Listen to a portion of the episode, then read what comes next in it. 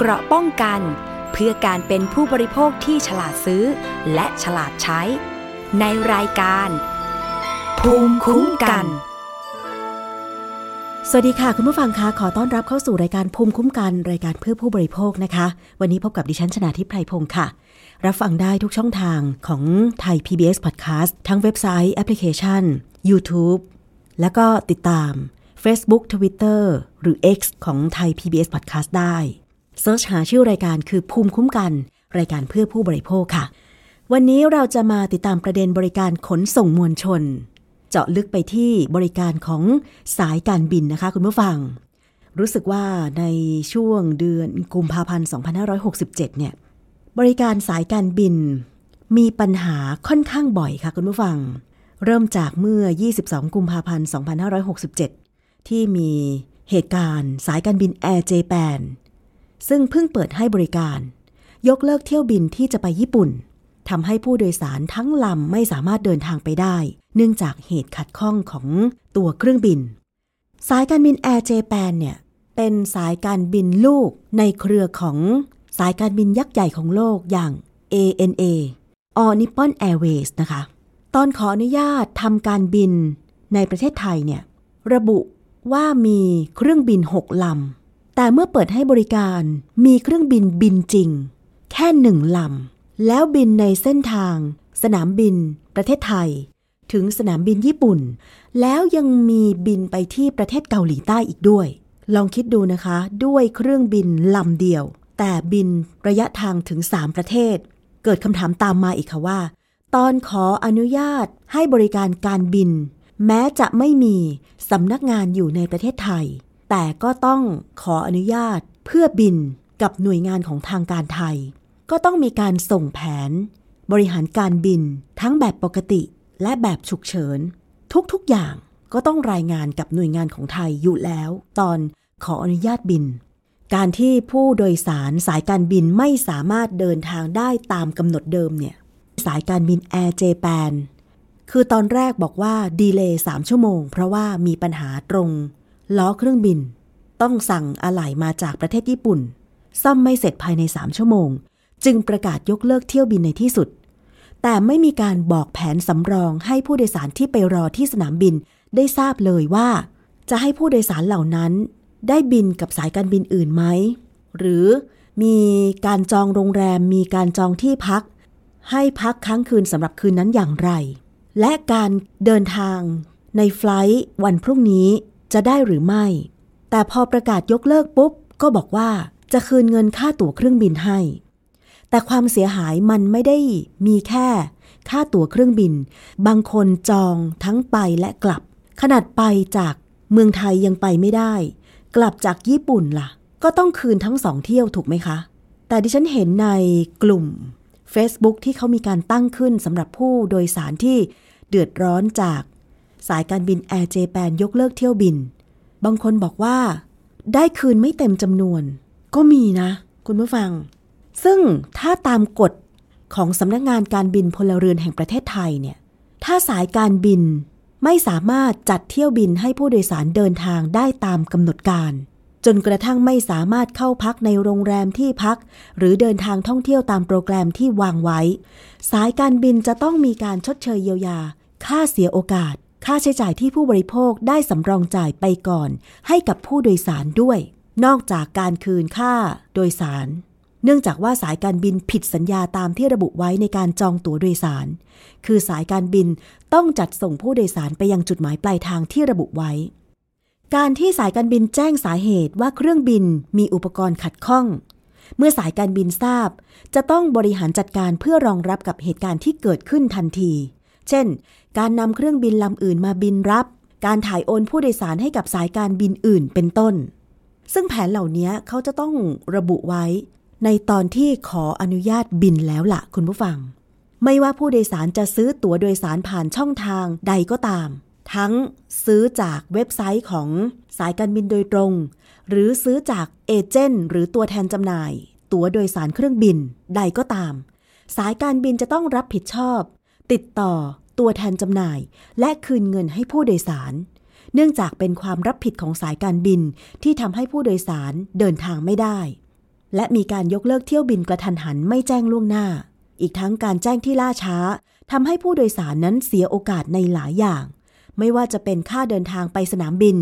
การจองที่พักต่างๆ ดังนั้นนะคะ ผู้โดยสารสายการบิน มีสิทธิ์เรียกร้องค่าใช้จ่ายที่เกิดขึ้นได้ และสายการบินจะต้องรับผิดชอบกับความเสียหายที่เกิดขึ้น ซึ่งรายการภูมิคุ้มกันของเรา ได้นำเสนอไปแล้วเกี่ยวกับทางออกของเรื่องนี้ ก็คือได้สัมภาษณ์ ทางด้านของทนายความก็คือทนายพีทมันมีอย่างนี้ค่ะคุณผู้ฟัง ทนายพิษแนะนำว่าเนื่องจากว่าสายการบินแอร์เจแปนเนี่ยไม่มีสำนักงานตั้งอยู่ในประเทศไทย เพราะฉะนั้นผู้บริโภคที่ได้รับความเดือดร้อน ผู้โดยสารเที่ยวบินที่ถูกยกเลิกเนี่ยต้องรวมตัวกัน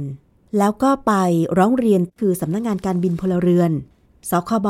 หรือสภาองค์กรของผู้บริโภค แล้วอาจจะต้องรวมกลุ่มเพื่อที่จะให้หน่วยงานภาครัฐก็คือสำนักงานการบินพลเรือนเนี่ยเป็นตัวแทนของผู้เสียหาย ไปดำเนินการด้านคดีด้านการฟ้องร้อง เพราะเนื่องจากสำนักงานของ Air Japan ตั้งอยู่ที่ประเทศญี่ปุ่น ไม่ได้ตั้งอยู่ในไทย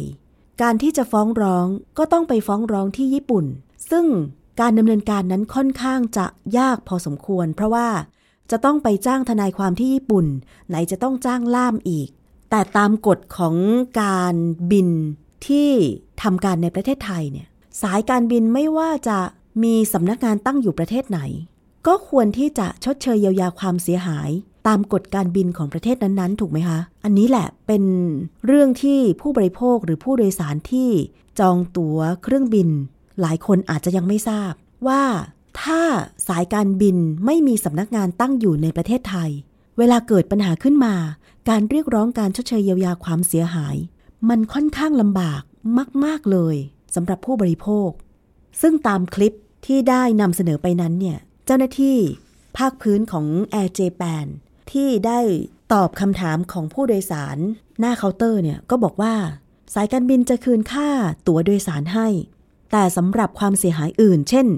ค่าที่จองเรื่องของการท่องเที่ยว จองที่พักในระหว่างท่องเที่ยว ตั๋วเดินทางกลับอีก อันนี้ก็ยังไม่มีความชัดเจนนะคะว่าจะเป็นอย่างไร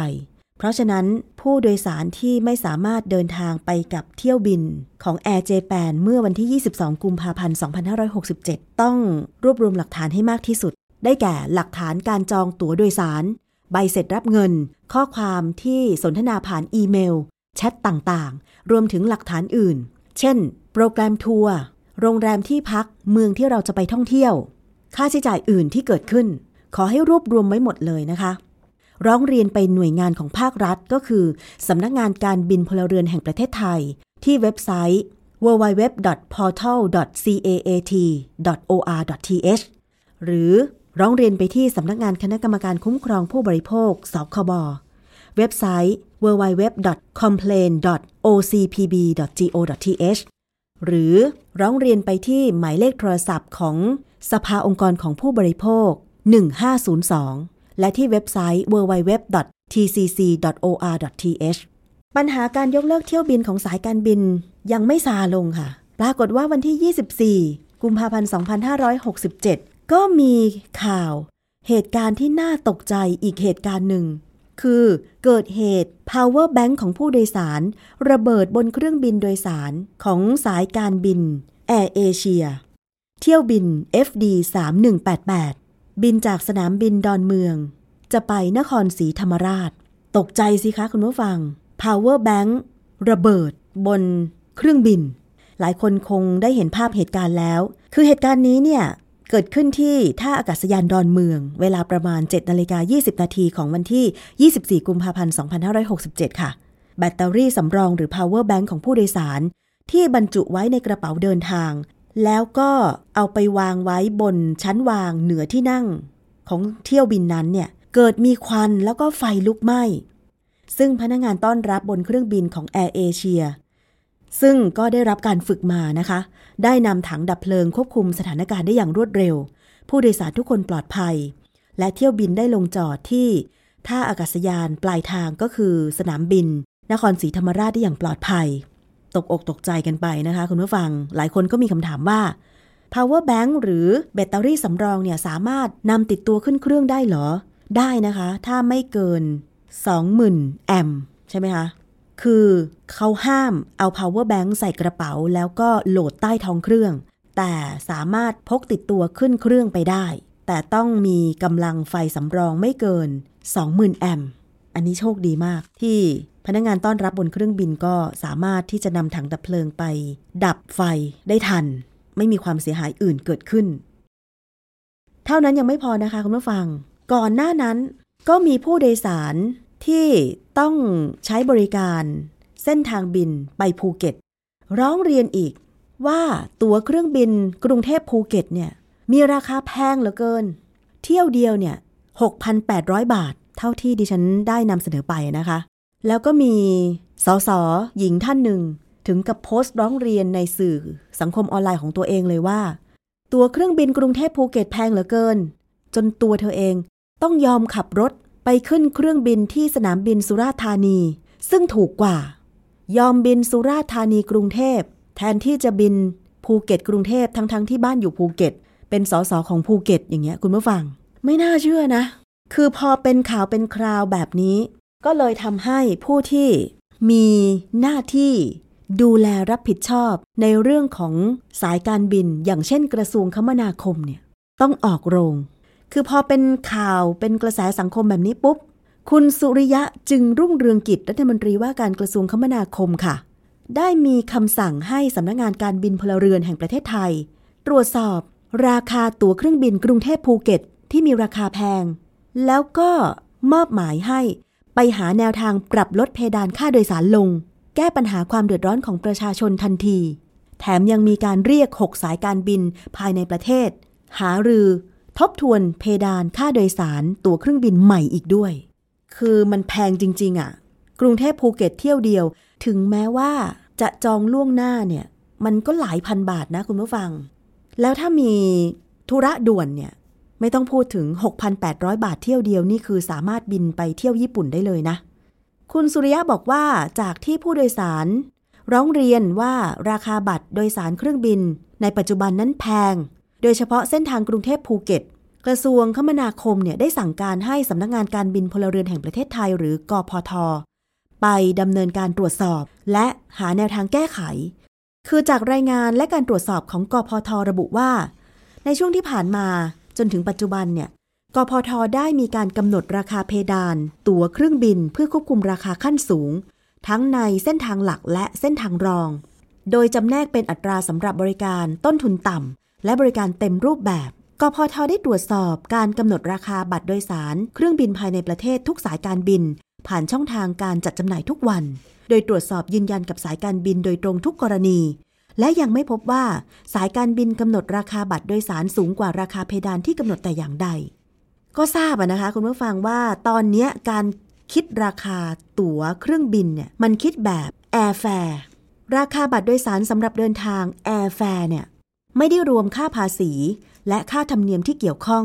และไม่รวมในส่วนที่ผู้โดยสารจะเลือกการบริการเพิ่มเติมอย่างซึ่งในส่วนนี้ก็เป็นบริการตามความสมัครใจของผู้โดยสารน่ะนะคะ อย่างเช่น จะเลือกบริการเสิร์ฟอาหารไหมจะเลือกซื้อน้ำหนักเพิ่มไหมประกันการเดินทางหรือการเลือกที่นั่งเพิ่มไหม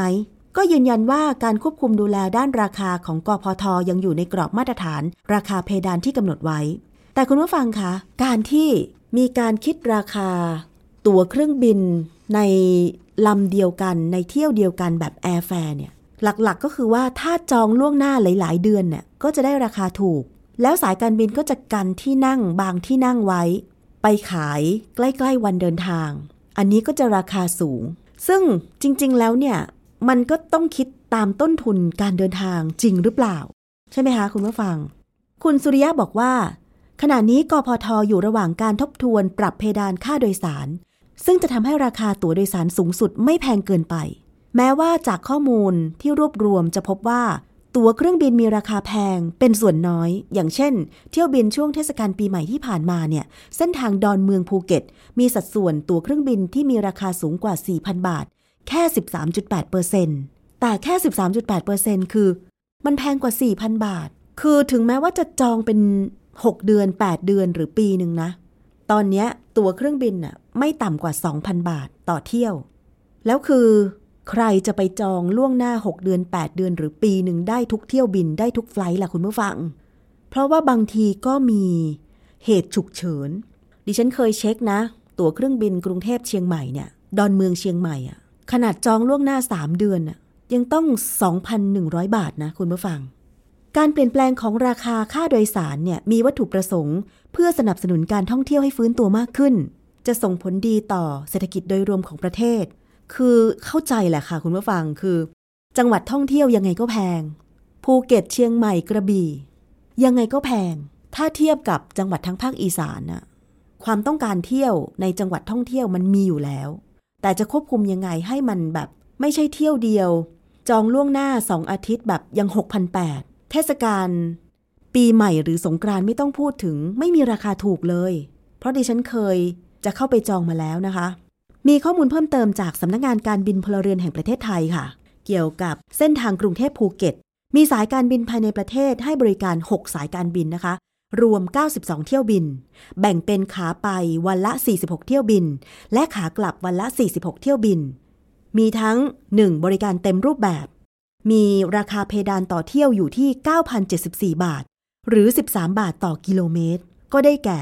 ราคาของสายการบินไทย มีบริการขาไป 8 เที่ยวบิน ขากลับ 8 เที่ยวบิน บางกอกแอร์เวย์สขาไป 5 เที่ยวบิน และขากลับ 5 เที่ยวบิน อันนี้เป็นราคาของสายการบินที่ไม่ใช่ low cost airline นะคะ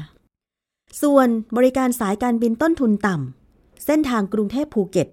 ตอนนี้มีราคาเพดานเฉลี่ยต่อเที่ยวอยู่ที่ 6,561 บาท หรือ 9 บาท 40 สตางค์ต่อกิโลเมตร สายการบินที่ให้บริการก็ได้แก่ ไทยแอร์เอเชีย ขาไป 16 เที่ยวบิน ขากลับ 16 เที่ยวบิน ไทยเวียดเจ็ต ขาไป 9 เที่ยวบิน ขากลับ 9 เที่ยวบิน ไทยไลออนแอร์ ขาไป 5 เที่ยวบิน ขากลับ 5 เที่ยวบิน และนกแอร์ ขาไป 3 เที่ยวบิน ขากลับ 3 เที่ยวบิน อันนี้ก็คือเส้นทางบินกรุงเทพภูเก็ตนะคะ ซึ่งเป็นจังหวัดท่องเที่ยวภาคใต้ฝั่งอันดามันที่เป็นที่ยอดนิยมของนักท่องเที่ยว แต่คุณผู้ฟังคะถ้ามีปัญหาเรื่องของราคาตั๋วเครื่องบินที่มันแพงเกินเหตุ หรือปัญหาบริการสายการบิน ก็ยังคงร้องเรียนไปได้ที่สำนักงานการบินพลเรือนแห่งประเทศไทย เข้าไปในเว็บไซต์เลย หรือร้องเรียนที่สคบและที่มูลนิธิเพื่อผู้บริโภค สภาองค์กรของผู้บริโภค หรือจะแจ้งผ่านรายการภูมิคุ้มกัน ทางไทย PBS Podcast ก็ได้ เข้าไปที่ Facebook นะคะ กดติดตามไทย PBS Podcast แล้วส่งข้อความทางกล่องข้อความได้เลย แจ้งรายละเอียดมา แล้วดิฉันจะส่งต่อข้อมูลรายละเอียดให้ผู้ที่เกี่ยวข้อง ได้ทราบกันต่อไปนะคะ เกราะป้องกัน เพื่อการเป็นผู้บริโภคที่ฉลาดซื้อ และฉลาดใช้ ในรายการ ภูมิคุ้มกัน อีกประเด็นหนึ่งนะคะคุณผู้ฟัง เรื่องของแก๊งมิจฉาชีพ call center หลอกลวงทางออนไลน์ ภัยทุจริตทางการเงิน ล่าสุดนี้ค่ะ แม้แต่ผู้ที่คร่ำบอดอยู่ในวงการการลงทุน และเคยเป็นอดีตนักร้องนักแสดง ผู้มีชื่อเสียงอย่างคุณนาวินต้า หรือคุณนาวินเยาวพลกุล ก็ยังถูกแก๊งมิจฉาชีพดูดเงินสกุลเงินดิจิทัลไป จากบัญชีเงินดิจิทัลของตัวเอง เมื่อ 23 กุมภาพันธ์ 2567 ค่ะ คุณนาวินต้า นักร้องนักแสดง และตอนนี้ผันตัวเองไปเป็นนักลงทุนด้านการเงินด้วยเนี่ยนะคะ ได้เดินทางไปที่ศูนย์รับแจ้งความ กองบัญชาการตำรวจสอบสวนกลาง ไปแจ้งความว่าถูกกลุ่มมิจฉาชีพ ดูดสกุลเงินดิจิทัล Ethereum หายไปกว่า 40 Ethereum คิดเป็นเงินไทยเนี่ยประมาณ 5 ล้านบาท คือจริง ๆ แล้วเนี่ย ก่อนหน้านี้ดิฉันฟังสัมภาษณ์คุณนาวินต้าบอกว่า คือมูลค่าในตลาดตอนที่ลงทุนเนี่ยประมาณ 8 ล้าน แต่ตอนนี้ราคาคิดเป็นเงินไทยอยู่ที่ประมาณ 5 ล้านบาท คือคุณนาวินต้าบอกว่า โดยปกติแล้วเนี่ยตัวเองสนใจการลงทุน สกุลเงินดิจิทัล พวกคริปโตอยู่แล้ว แล้วก็ได้เข้าไปลงทุน จึงติดตามข่าวสาร เรื่องของการลงทุนสกุลเงินดิจิทัลอยู่เป็นประจำตามแอป ตามลิงก์ตามเว็บต่างๆ คือเข้าไปกดอ่านบทความอยู่เป็นประจำ ทางเว็บไซต์ ซึ่งเป็นแพลตฟอร์มที่ให้นักเขียนผู้ที่อยู่ในวงการการลงทุนสกุลเงินดิจิทัลเนี่ยสามารถไปเขียนผลงาน เรื่องราวต่างๆ ได้ เกี่ยวกับการลงทุนสกุลเงินดิจิทัล ซึ่งคุณนาวินต้าบอกว่าวันนั้นที่เผลอไปกดลิงก์เนี่ยเข้าใจว่าตื่นมาก็คือกดเข้าไปอ่านบทความการลงทุนอยู่เป็นประจำ คือเผลอไปกดลิงก์แล้วก็ได้ยืนยันเข้าถึงบัญชีสกุลเงินดิจิทัลส่วนตัว เพราะว่าถูกหลอกล่อด้วยเนื้อหาที่น่าสนใจ โดยลิงก์ดังกล่าวอ้างว่า สามารถตรวจสอบค่าธรรมเนียมย้อนหลังที่เคยเสียไปได้ ก็ยอมรับว่าการติดตามสกุลเงินดังกล่าวที่หายไปกลับคืนมาเป็นไปได้ยาก แต่ก็อยากจะมาแจ้งความกับตำรวจที่มีความเชี่ยวชาญในเรื่องนี้ให้ตรวจสอบด้วย เงินที่หายไปเนี่ยลงทุนคิดเป็นเงินไทยเนี่ยแหละค่ะ8ล้านบาท แต่ราคาสกุลเงินได้ลดลง ตอนนี้คิดเป็นเงินไทยอยู่ที่ประมาณ 5 ล้านบาท เราไปฟังรายละเอียดค่ะว่า เหตุการณ์นี้เกิดขึ้นได้อย่างไร จากคุณนาวินต้าอีกครั้งหนึ่งค่ะ ผมอะเข้าไปอ่านในอ่านข่าวในในเว็บไซต์ชื่อว่ามีเดียมอยู่เป็นประจำ ตอนนั้นไม่ได้อยู่ที่บ้านนะครับ ก็ก็ไปไปเที่ยวต่างจังหวัดอยู่เขาใหญ่หรือไงไงนี่แหละ ก็ก็อ่านข่าวตามปกติ ทีเนี้ยในในในระบบของเว็บไซต์ของมีเดียมเนี่ยมันเป็นคล้ายๆ ลักษณะของบล็อกใช่ไหมครับที่มันไม่มีใครเนี่ยมามากรองว่าคนไหนจะต้องเป็นคนเขียน คือมันเป็นมือสมัครเล่นเขียนหมดเลยใช่ไหมครับเพราะฉะนั้นใครจะเข้ามาเขียนอะไรก็ได้ แล้วผมก็ไปสนใจเรื่องเรื่องหนึ่งซึ่งเป็นเรื่องที่เกี่ยวกับคริปโต ซึ่งผมเองก็มีความสนใจเกี่ยวกับเรื่องเงินดิจิตอลคริปโตอยู่แล้ว ผมก็อ่านอยู่เป็นประจำเขาก็ น่าจะมี landing page อันนึงอะที่เป็นลิงก์ที่ทำให้ผมเข้าไปอ่านข้อมูลอันนี้ ซึ่งผมไม่รู้ว่าจริงไม่จริง แล้วในข้อมูลเนี้ยเขาหลอกให้ผมไปต่อกระเป๋าตังค์ของผม ซึ่งเป็นกระเป๋าตังค์แบบ self-custody ก็คือกระเป๋าแบบดูแลตัวเองนะครับ เพื่อที่จะดูว่าในในในพอร์ตของผมเนี่ยมันมันได้จ่ายค่า มันต้องจ่ายค่าแก๊สไปเท่าไหร่ใช่ไหมครับผมก็ด้วยความที่สะเพร่าแล้วก็ประมาทเอง คลิกเข้าไปลิงก์นี้ลิงก์เดียวนะครับ แค่การคลิกอะ่ะมันมันมันเท่ากับว่ามันคือการอนุญาตให้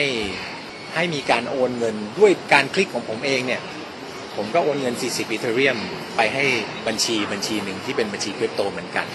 ซึ่งในขณะเนี้ยเราก็ไม่ทราบครับว่าบัญชีเนี้ยใครเป็นเจ้าของ แต่ว่าถ้าเข้าไปดูข้อมูลของบัญชีนี้ก็จะเห็นว่ามันมีจำนวนเงินของผมที่ถูกโอนไป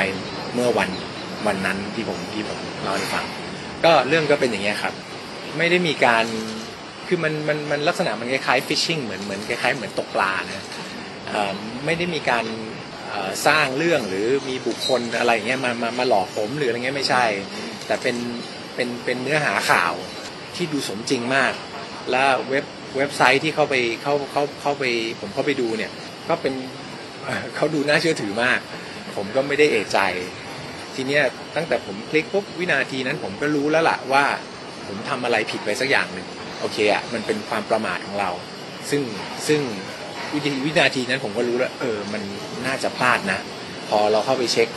transaction ปรากฏว่าเป็นอย่างที่เราคิดจริง ๆ ก็คือ เราเราได้โอนเงินของเราเองอะไปให้คนอื่นเรียบร้อยแล้ว ทีนี้เวลาคริปโตเหรียญคริปโตมันออกจากกระเป๋าไปไปไปไปแล้วเนี่ย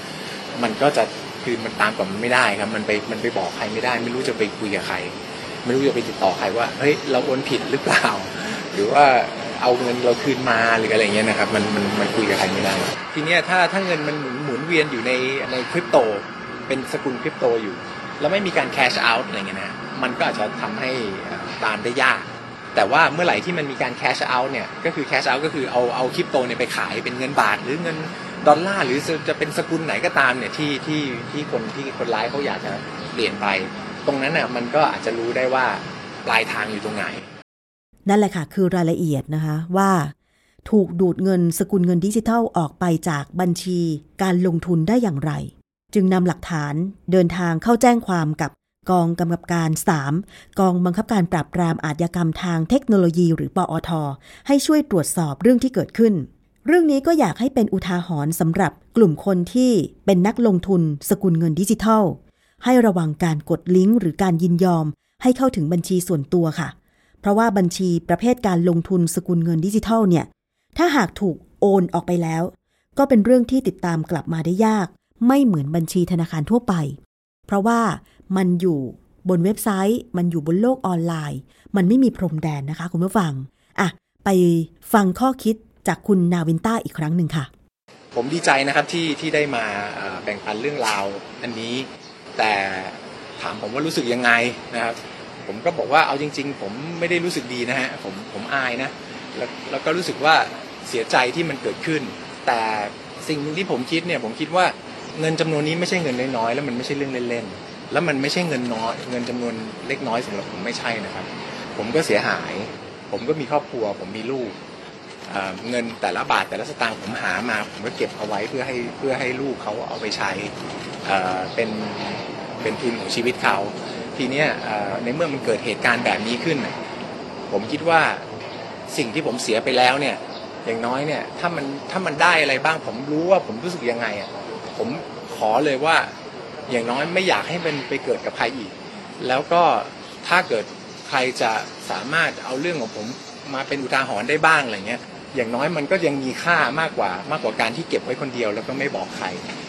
ผมก็ทราบดีครับว่ากระเป๋าตังคริปโตใครจะเข้ามาแฮกเนี่ยหรือเข้ามาเอาเอาไปมันเป็นเรื่องยาก ผมก็ก็พอเข้าใจบ้างนะถ้าเกิดเราไม่ได้อนุญาตด้วยตัวเอง ตัวตัวผมเองซึ่งผมคิดว่าผมก็มีภูมิคุ้มกันที่ที่ที่ดีพอสมควรนะมีความมั่นใจบ้างพอสมควรว่าเราเราจะพอเข้าใจ แล้วก็ไม่ไม่ไม่โดนโกงง่ายๆอย่างเงี้ยแต่หลังจากเหตุการณ์นี้เกิดขึ้นนะผมก็รู้สึกว่าความมั่นใจของผมก็สั่นคลอนไปเยอะนะเพราะฉะนั้นอย่างที่บอกครับ เรื่องแบบนี้มันเกิดขึ้นกับใครก็ได้ แล้วมันไม่ใช่ว่าถ้าผมมันคือมันมันไม่ไม่ได้เกิดกับคนที่ไม่เข้าใจแล้วไม่รู้อะไรเลย แต่มันมันมันคือเรื่องของความประมาทนะครับ มันไม่มีใครที่จะหลุดพ้นไปจากความประมาทได้ อันนี้มันเป็นบทเรียนที่สำคัญกับชีวิตผมอีกครั้งหนึ่งเลย แล้วก็คิดว่ามันเป็นมันเป็นอุทาหรณ์สำหรับทุกคนด้วย นี่แหละค่ะ คุณผู้ฟังภัยทุจริตทางการเงินตอนนี้ มีมาหลายรูปแบบไม่ใช่แค่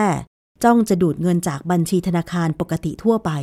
แม้กระทั่งการหลอกล่อ การหลอกให้ตายใจ แม้คุณนาวินต้าจะมีความรู้จะระมัดระวังตัวเองขนาดไหน แค่เข้าไปอ่านบทความ แล้วก็ถูกหลอกล่อด้วย การเข้าไปตรวจสอบเรื่องของค่าธรรมเนียมย้อนหลัง ก็ดูดเงินจากบัญชีสกุลเงินดิจิตอลไปได้ ไม่น้อยนะเทียบกับเงินไทย 5 ล้านบาทเนี่ยติดตามมาก็คงยาก ซึ่งคนที่เป็นนักลงทุนเงินคริปโต สกุลเงินดิจิตอลต่างๆเนี่ยก็คงพอรู้ว่า การลงทุนมันไม่ใช่ว่าจะได้กำไรไปทุกครั้งใช่ไหมคะ คือตอนลงไปซื้อด้วยแพง แต่สกุลนั้นมันตกไป ราคาตกไปก็ต้องแช่อยู่ในบัญชีอย่างนั้นที่เขาบอกติดดอย ติดดอย ไม่สามารถที่จะแลกเปลี่ยนกลับคืนมา เพื่อให้ได้กำไรได้ ก็ต้องติดอยู่อย่างนั้น แล้วยิ่งมาถูกดูดไปจากบัญชีเงินดิจิตอลเนี่ยโอ้โหอย่างที่คุณนาวินต้าบอกคือก็สูญเสียความมั่นใจอะไรหลาย ๆ อย่างไปเลยนะคะ คุณผู้ฟัง ขนาดระมัดระวังตัวขนาดนี้ เพราะฉะนั้นค่ะ ก็ฝากกันไว้ด้วยนะคะ ตอนนี้นะ เวลาคุณท่องโลกออนไลน์ ไม่ว่าจะเป็นโดยเฉพาะ Facebook เนี่ย มันมีเพจที่มิจฉาชีพสร้างขึ้นมา ปลอมขึ้นมา ให้เหมือนกับเพจตำรวจ ให้เหมือนกับเพจของกรตแม้กระทั่งสภาองค์กรของผู้บริโภค มูลนิธิเพื่อผู้บริโภคก็ยังโดนปลอม สังเกตง่าย ๆ เลยคือ เพจมิจฉาชีพที่มันต้องการปลอมเนี่ย แล้วมันบูตเพจขึ้นมาเนี่ย มันจะมีข้อความด้านล่างชื่อเพจว่าได้รับการสนับสนุน ซึ่งตรงนี้แหละทางตำรวจไซเบอร์เอง ก็พยายามจะติดต่อให้ Facebook ประเทศไทยเนี่ยเข้ามาพูดคุยหามาตรการป้องกัน เพราะ Facebook เนี่ยรับโฆษณา เพื่อให้เห็นเพจมากขึ้น เขาเรียกว่าบูตเพจ Facebook ได้ประโยชน์จากการรับเงินค่าโฆษณาเพจต่างๆ แต่มันเป็นเพจหลอกลวง เพราะฉะนั้น Facebook มีส่วนที่ทำให้เกิดการหลอกลวงหรือไม่ แต่ทางตำรวจก็บอกว่าไม่ค่อย ได้รับความร่วมมือจาก Facebook เท่าไหร่ นี่คือรายการภูมิคุ้มกันรายการเพื่อผู้บริโภคนะคะ ในช่วงนี้เราจะไปฟังอีกช่วงหนึ่งนั่นคือคิดก่อนเชื่อค่ะ วันนี้นะคะ ดิฉันคุยกับดรแก้วกังสดานนภัยนักพิษวิทยาและนักวิจัย เรื่องของฮอร์โมนค่ะฮอร์โมนบางอย่างในร่างกายของเรา มันมีประโยชน์ที่ทำให้ขนหรือเส้นผมงอกออกมาใหม่ได้ อันนี้อาจจะเป็นข่าวดีสำหรับผู้ที่ ผมร่วง หรือหัวล้าน ถ้ามีนักวิทยาศาสตร์ วิจัยเกี่ยวกับฮอร์โมนเรื่องนี้ แล้วก็นำประโยชน์ของฮอร์โมนตัวนี้ไปทำเป็นผลิตภัณฑ์ ที่ช่วยทำให้ผมงอกขึ้นมาใหม่ได้ อาจจะเป็นข่าวดี ต้องไปฟังค่ะว่าฮอร์โมนออกซิโตซิน ช่วยให้ขนหรือผมงอกใหม่ ได้จริงหรือในช่วงคิดก่อนเชื่อค่ะ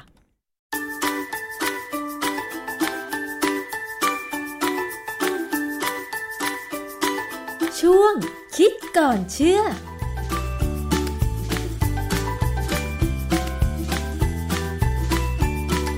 พบกันในช่วงคิดก่อนเชื่อกับ ดรแก้วกังสดานนภัย นักพิษวิทยากับดิฉันชนาทิพไพรพงศ์ค่ะ วันนี้เราจะมาพูดคุยเกี่ยวกับเรื่องของงานวิจัย เรื่องเส้นผม คือมันมีข่าวจากสำนักข่าวต่างประเทศนะคะว่า ตอนนี้เหมือนจะมีข่าวดีนะสำหรับผู้ที่มีปัญหาผมบาง ผมหลุดร่วงก่อนวัยอันควร ซึ่งน่าจะมีความหวังขึ้นมาว่า น่าจะทำให้ผมงอกดกดำขึ้นมาใหม่ได้อีกครั้ง เพราะมีข่าวว่า มีงานวิจัยของนักวิทยาศาสตร์ญี่ปุ่นที่ช่างสังเกต ว่าขนตามร่างกายของผู้หญิงที่ตั้งครรภ์เนี่ยยาวมากขึ้น ซึ่งก็น่าจะมีความเชื่อมโยงกันระหว่างการงอกยาวของเส้นขน ซึ่งก็หมายรวมถึงเส้นผมด้วย กับออกซิโตซิน ซึ่งเป็นฮอร์โมนที่ผู้หญิงมักจะหลั่งออกมาก่อนที่จะคลอดลูก และระหว่างให้นมลูก ถ้าเป็นแบบนี้จริง ๆ มันจะเป็นข่าวดีว่าเอ๊ะจะมีบริษัทที่อาจจะคิดผลิตยาปลูกผมสูตรใหม่ขึ้นมาหรือเปล่านะคะ เรื่องนี้เรื่องของฮอร์โมนที่ทำให้เส้นขน ยาวขึ้นเป็นอย่างไรนะคะ เราจะมาฟังงานวิจัยกับอาจารย์แก้วค่ะ อาจารย์คะฮอร์โมนบางอย่างในร่างกายของคนเรา มันช่วยให้เส้นขนหรือผมงอกมาใหม่ยาวขึ้นได้ใช่ไหมคะอาจารย์ อันนี้เป็นเรื่องที่หวังไว้ ความจริงเนี่ย เรื่องการที่ผมร่วงก่อนวัย ไม่ว่าจะเพราะพันธุกรรม หรือไม่ว่าจะเป็นเพราะทำงานหนักคิดมาก อันนี้เป็นเรื่องที่คนกังวล และมันก็เป็นศาสตร์หนึ่งที่ทำเงินให้กับบริษัทขายยา สมัยก่อนเนี่ยเคยมีการนำยาลดความดันโลหิตมาใช้ในการสเปรย์คือฉีดไปบนรากผมด้วยซ้ำคือมันก็ซึมเข้าไปในรากผมได้ถึงเส้นเส้นโลหิตที่เลี้ยงรากผมมันนะค่ะก็ทำให้ขยายตัวได้ ก็ทำให้มีเลือดมาเลี้ยงรากผม ก็ทำให้เส้นผมเนี่ยดูดีขึ้นอืมแต่ว่าของพวกเนี้ยมันก็เป็นเรื่องที่น่าอันตราย เพราะว่ายาพวกนี้ก็จะเป็นยาที่มีผลข้างเคียงค่ะดังนั้นเนี่ยเขาก็ไม่แนะนำหรอก ถ้าไม่ได้มีหมอที่ดีๆเนี่ยดูแลนะหลายคนเนี่ยไปปลูกผมใหม่ อันนั้นเป็นแสนนะแค่ไม่กี่ตารางนิ้วเนี่ยเป็นแสนแล้วเขาจะดูแลอย่างดีนะฮะโดยธรรมชาติแล้วการที่เส้นขนบนร่างกายของเรายาวขึ้นขึ้นอยู่กับอะไรคะ คือฮอร์โมน คือเราจะสังเกตว่าพ อเราเข้าวัยรุ่นเนี่ยผมเราจะเริ่มมีการเปลี่ยนแปลง ผมจำได้เด็ก ๆ เนี่ย ผมเป็นคนเส้นผมบางและเส้นตรง แต่พอผมเข้าวัยรุ่นเนี่ย ผมจะหนาแล้วก็อยากสกเลย แล้วพอเข้าวัยชรา ผมก็จะเริ่มบาง แล้วก็ไม่มีสีนะเป็นสีขาว ก็กลับไปเหมือนเด็กแหละเพียงแต่ว่าเป็นผมสีขาว ที่เขารู้กันในตำราเนี่ยส่วนใหญ่แล้วการเจริญเติบโตของเส้นขนเนี่ยอยู่ภายใต้อิทธิพลของฮอร์โมนไดไฮโดรเทสโทสเตอโรน ฟังดูเทสโทสเตอโรนเนี่ยอาจจะคิดว่ามันเป็นฮอร์โมนของผู้ชายเนี่ยเพราะเทสโทสเตอโรนเนี่ยเป็นกลุ่มฮอร์โมนเรียกว่าแอนโดรเจน ซึ่งผู้ชายมีเยอะค่ะแต่ถามว่าผู้หญิงมีไหมมีอืมผู้หญิงมีและมีมากหรือมีน้อยขึ้นอยู่กับพันธุกรรม ขึ้นอยู่กับอะไรหลาย ๆ อย่างที่จะเป็นตัวกำหนดว่า ผู้หญิงคนนั้นจะเป็นผู้หญิงแบบไหน ผู้หญิงบางคนผมผมบางก็มีนะค่ะก็มีคนบอกว่าในหนังศีรษะของคนที่ศีรษะล้านเนี่ยจะมีฮอร์โมนตัวเนี้ยเยอะไดไฮโดรเทสโทสเตอโรน มีมากกว่าคนที่หัวไม่ล้านแหละ ก็มีคนคิดยาชื่อฟีนาสเตอไรด์เป็นยากลุ่มที่ไปยับยั้งการสร้างฮอร์โมนไดไฮโดรเทสโทสเตอโรนก็ทำให้ผมเนี่ยร่วงน้อยลง เป็นยาที่มีประสิทธิภาพที่หมอเขาใช้กันอยู่ปัจจุบันนี่แหละอืมแต่ผลข้างเคียงคือ ความรู้สึกทางเพศจะต่ำลง มีอาการซึมเศร้า แล้วก็บางทีก็อาจจะมีการขยายตัวของเต้านมของผู้ชายให้ใหญ่ขึ้น อันนี้เป็นผลข้างเคียงซึ่งไม่ค่อยดีนะฮะไม่ค่อยดีคือเราพูดถึงผลข้างเคียงของฮอร์โมนเนี่ยให้กังวลไว้ว่ามันส่งผลหลายอย่างค่ะ จากที่อาจารย์อธิบายมาสังเกตได้อย่างนี้ไหมคะอาจารย์ว่าอย่างผู้หญิงอย่างดิฉันเนี่ยเส้นขนไม่ค่อยมี เพราะว่ามีฮอร์โมน ตัวเนี้ยน้อยกว่าผู้ชายหรือเปล่าอาจารย์ มันไม่เชิงมันเป็นการ ควบคุมกันระหว่างฮอร์โมนหญิงกับฮอร์โมนเพศชายอืมนะผู้หญิงส่วนใหญ่เนี่ยจะมีเอสโตรเจน กับโปรเจสเตอโรนสูงฮอร์โมนพวกเนี้ยก็จะควบคุมลักษณะขนคนท้องเนี่ยบางทีเนี่ยขนขึ้นตามตัวเยอะกว่าปกตินะตามหน้าก็มีนะค่ะซึ่งทำให้ดูน่าเกลียดนะนะความจริงอันนั้นตอนนั้นเนี่ยเป็นตอนที่เอสโตรเจนในร่างกายของคนท้องเนี่ยจะสูงมากอืมสูงมากบางคนสูงเป็นสี่เป็นเป็นเป็นสี่ร้อยเท่าของปกติ เหตุผลที่ต้องมีเอสโตรเจนสูงก็เพราะว่า มันเป็นฮอร์โมนสำคัญในการแบ่งเซลล์ ที่จะทำให้เซลล์ของ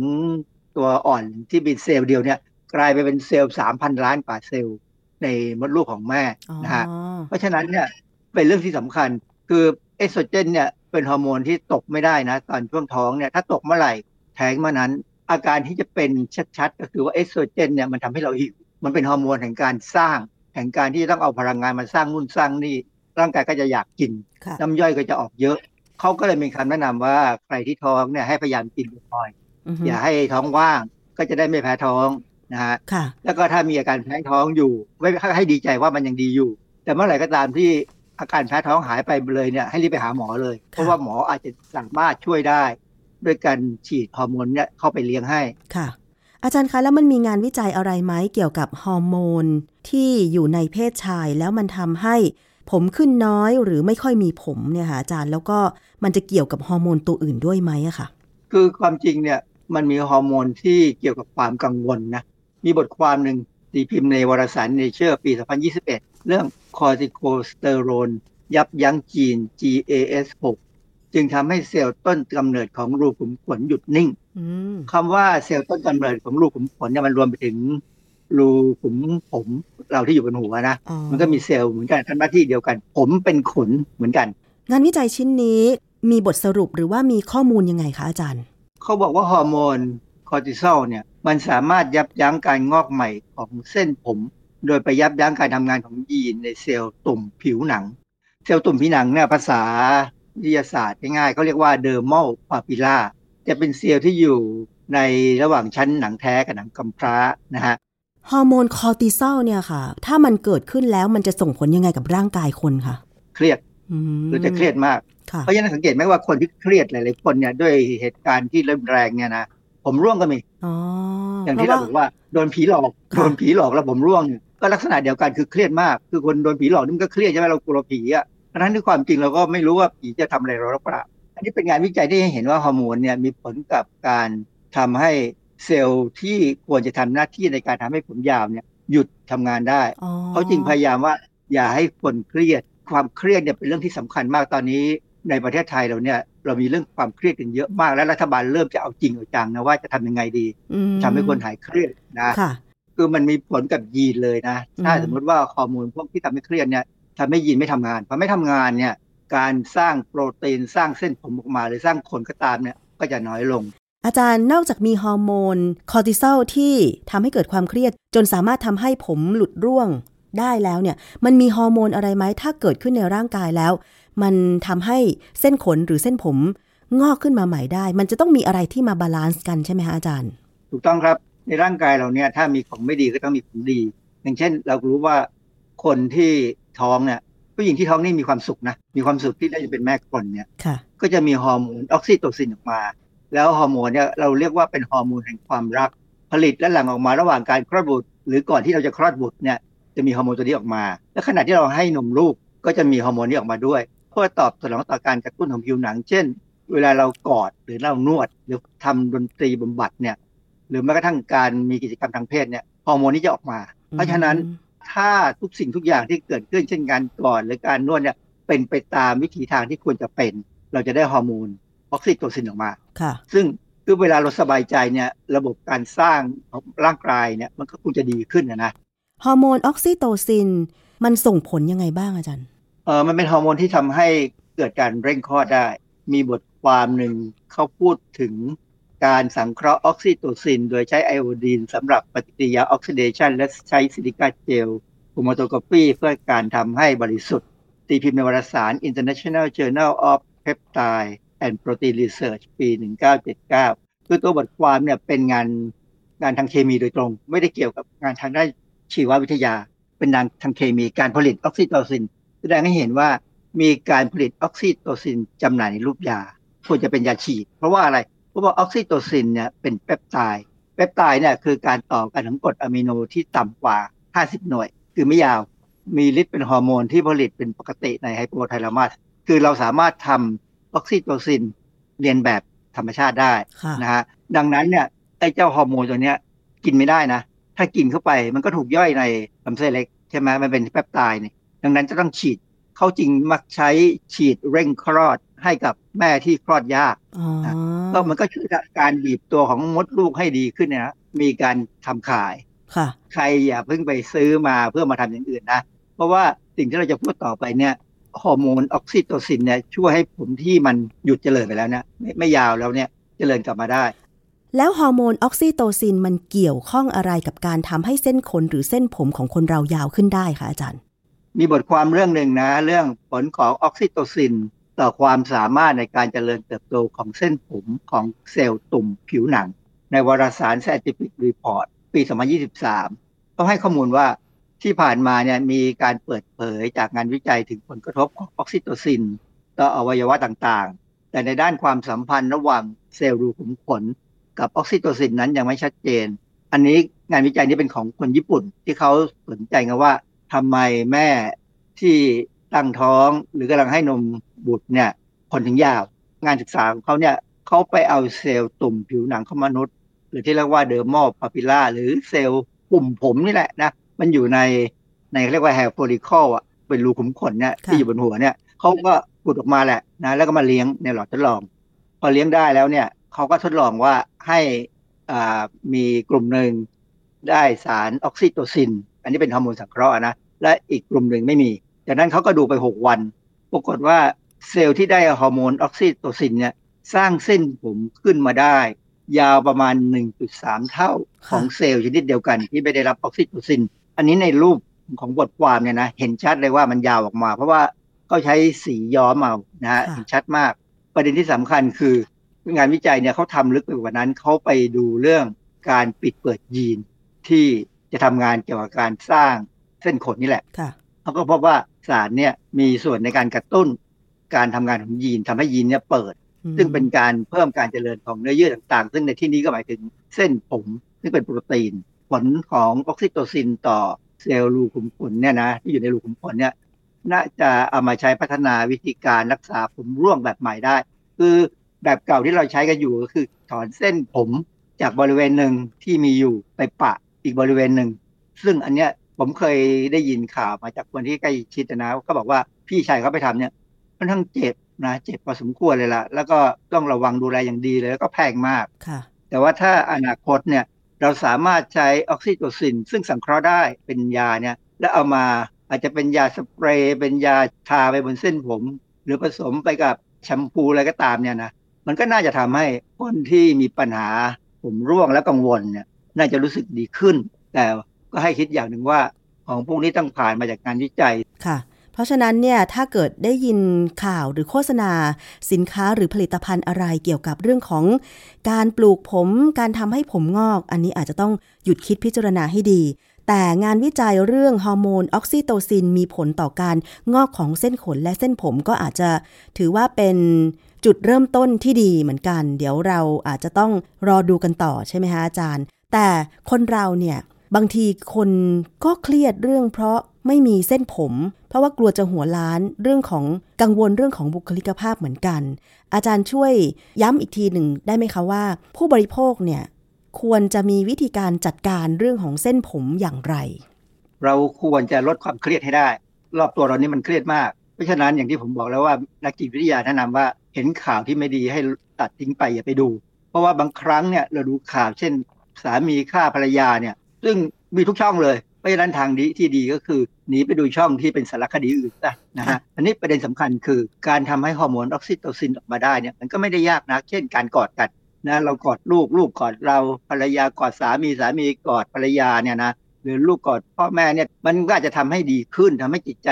คนที่ถูกกอดเนี่ยจะมีความรู้สึกดีขึ้นแน่อืมๆทุกคนนะใช่ฮะใช่ยกเว้นยกเว้นการกอดแบบที่เรียกว่า harassment ก็คือการที่ทำร้ายทำร้ายกันทางจิตใจเนี่ยอันนั้นไม่เอาไม่ไหวนะค่ะแต่ว่าถ้ากอดกันอย่างด้วยความรักในเครือญาติเนี่ยฝรั่งเขาก็พยายามกอดกันนะอือฮึเราจะสังเกตหนังฝรั่งเนี่ยถึงแม้ฝรั่งจะเขาทั้งจะหัวร้านคนไทยนะอือฮึแต่เขาก็พยายามกอดกัน ซึ่งก็อาจจะช่วยได้บ้างในระดับหนึ่งค่ะ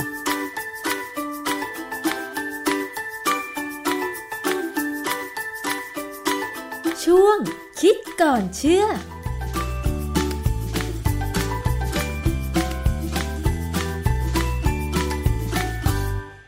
ฮอร์โมนออกซิโตซิน หรือฮอร์โมนแห่งความรักนะคะ ถ้าใคร